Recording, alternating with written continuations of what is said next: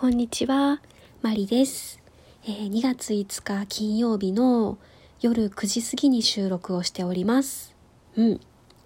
あのー、昨日ですね、全然ギフトのお礼をお伝えできなかったので、すいません。ちょっとあのー、今日2日分お礼をお伝えしようと思います。えっと、恵方巻きをですね、7本頂戴してました。であの恵方巻きといえば私文子先生のライブであの頑張って恵方巻きの大きいやつを投げてたんですけれども、えー、それに対してですねその往復のことを考えて投げてたのね偉いっていうコメントを頂戴しましてありがとうございます。えそうなんですよ。実はそんなことを考えて投げておりました。うん。で、あとですね、えっと、ツイッターの方のバイオリン仲間の方からですね、美味しい棒を頂戴しております。うん。見つかっちゃいましたね。えっと、メッセージを頂戴してまして、えー、仕事とバイオリンの両立について、社内に発信できるの素敵です。というメッセージを頂戴しております。ありがとうございます。うん。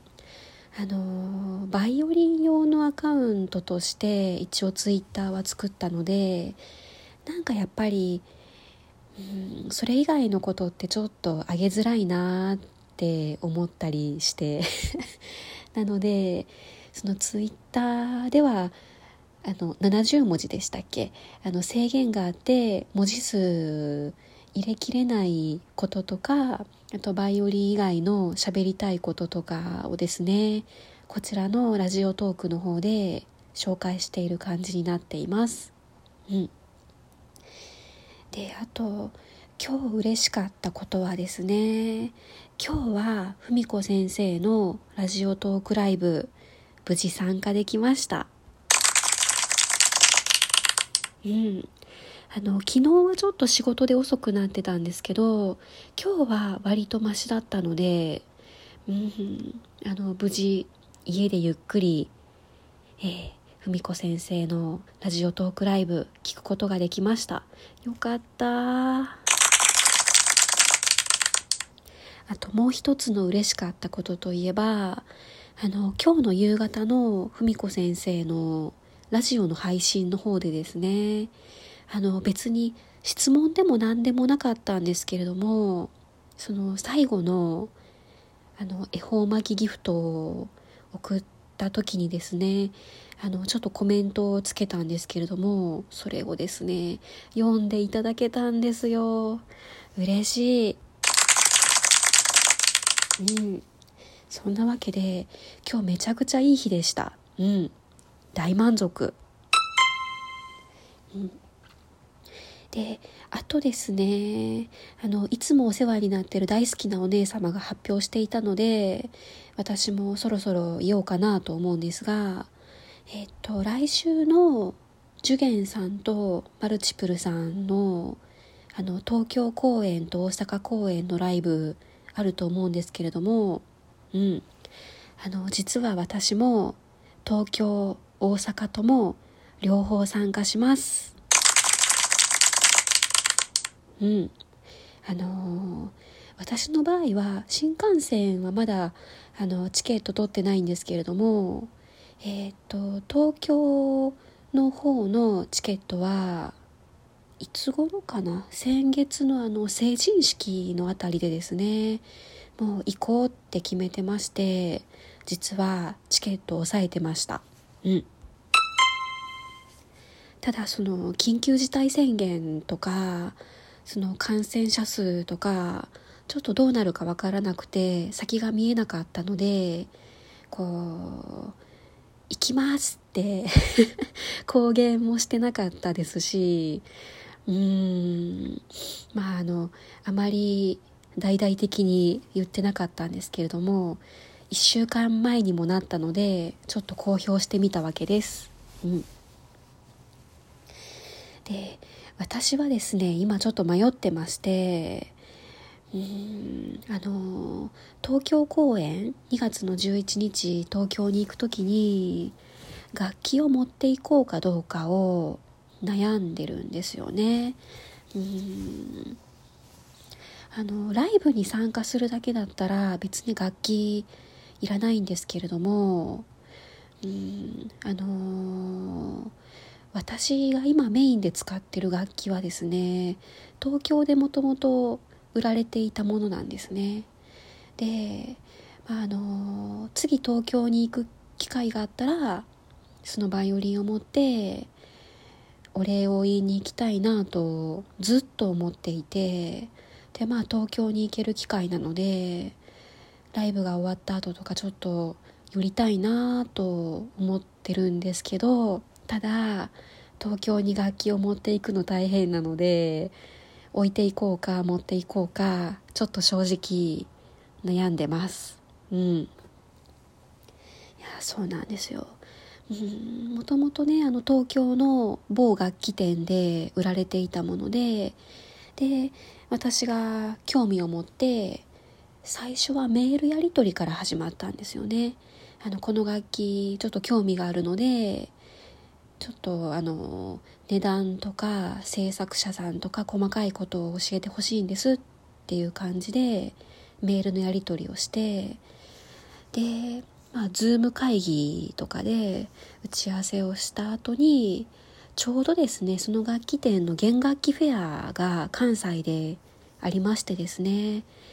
でその私が欲しがっていたその楽器は弦楽器フェアに持ってくる対象ではなかったんですけれどもあのせっかくなら生の楽器を見てほしいっていうことで関西にあのそのフェアに出す楽器と一緒に運んでくださったんですよね。うんでまあ弦楽器フェアで見て弾いて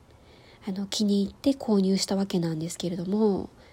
その実際に売ってくださった東京の楽器店の方、まあ、あのそのお店の店長さんだったわけなんですけど これね後から気づきました。店長さんが接客してくれてたんですよ。すいません。うん。でその店長さんとは、まあ、メールとかズームで打ち合わせをしただけで結局その直にお礼をしたりっていうのができてなかったんですよね。うん。まあそんなわけであと天気にもよるかな。ちょっと雨予報とかだとやっぱり荷物が多いと移動が大変なのでまあちょっともう少し近づいてきてから楽器を持っていくかどうか決めようかなと思っています。うん。えー、あとですね私が興味があることあの文子先生が今日の朝から配信で使われていたあのオープンコムの骨伝導ヘッドホンマイクあれなんか皆さんすごい食いついてましたよね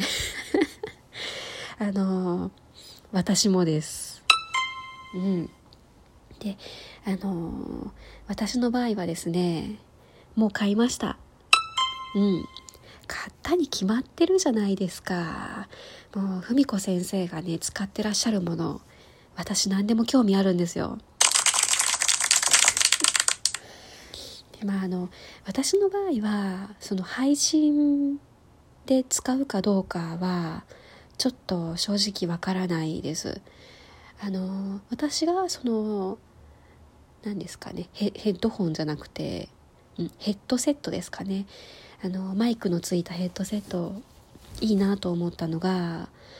あの仕事の会議用で使えたらいいなと思ってちょっとそれを今探してるんですよね。うん今その仕事でオンライン会議すごいいろんなものを使ってましてあのマイクロソフトの Teams が一応メインなんですけど WebEx とか Zoom あと LINEWorks も使い始めるかもみたいな話が出てきていてで、まあ、とりあえず聞くこともできるしちゃんとマイクも使えるしっていうのとあとあのコードレスの邪魔にならないやつが欲しいなっていうのをずっと思ってましてうん思ってるんですけどその会社から支給されてるその一応まあこれよかったら使ってねって言ってうちの部署の経費で買って支給されたものがですね多分100均か300均かなんかそれぐらいのところの本当にあの言ったらチャチいやつで。うん。あのなんでなんていうんですかねそのコード優先なんですよ。コードがあるやつで。でしかも両耳ないんですよ。片方の耳しかないので、まあ、いつも左側左耳にイヤホンをつけてで何ですかね。コンペイトを少し大きくしたぐらいのあのまん丸いマイクが ついてましてであんまり遠いと声を拾ってくれないのでそれをこう口元に寄せて、うん、その丸いボールに向かって喋ってるみたいな感じなんですけどまあとにかくその片耳しか塞がってないので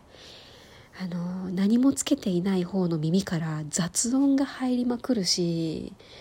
もうとにかく不便なんですよ。ものすごい不便なんです。うん。なのであの、まあ、骨伝導のその文子先生が言っていたヘッドセットマイクも耳は塞がないっていうことなのであの周りの音は聞こえるとは思うんですけれどもとりあえずその両耳から声なり音が聞こえるっていうのとあの手を塞がない。そんなん当たり前だと思うんですけどね。手を塞がないマイクというのが欲しくて買ってみました。明日届きます。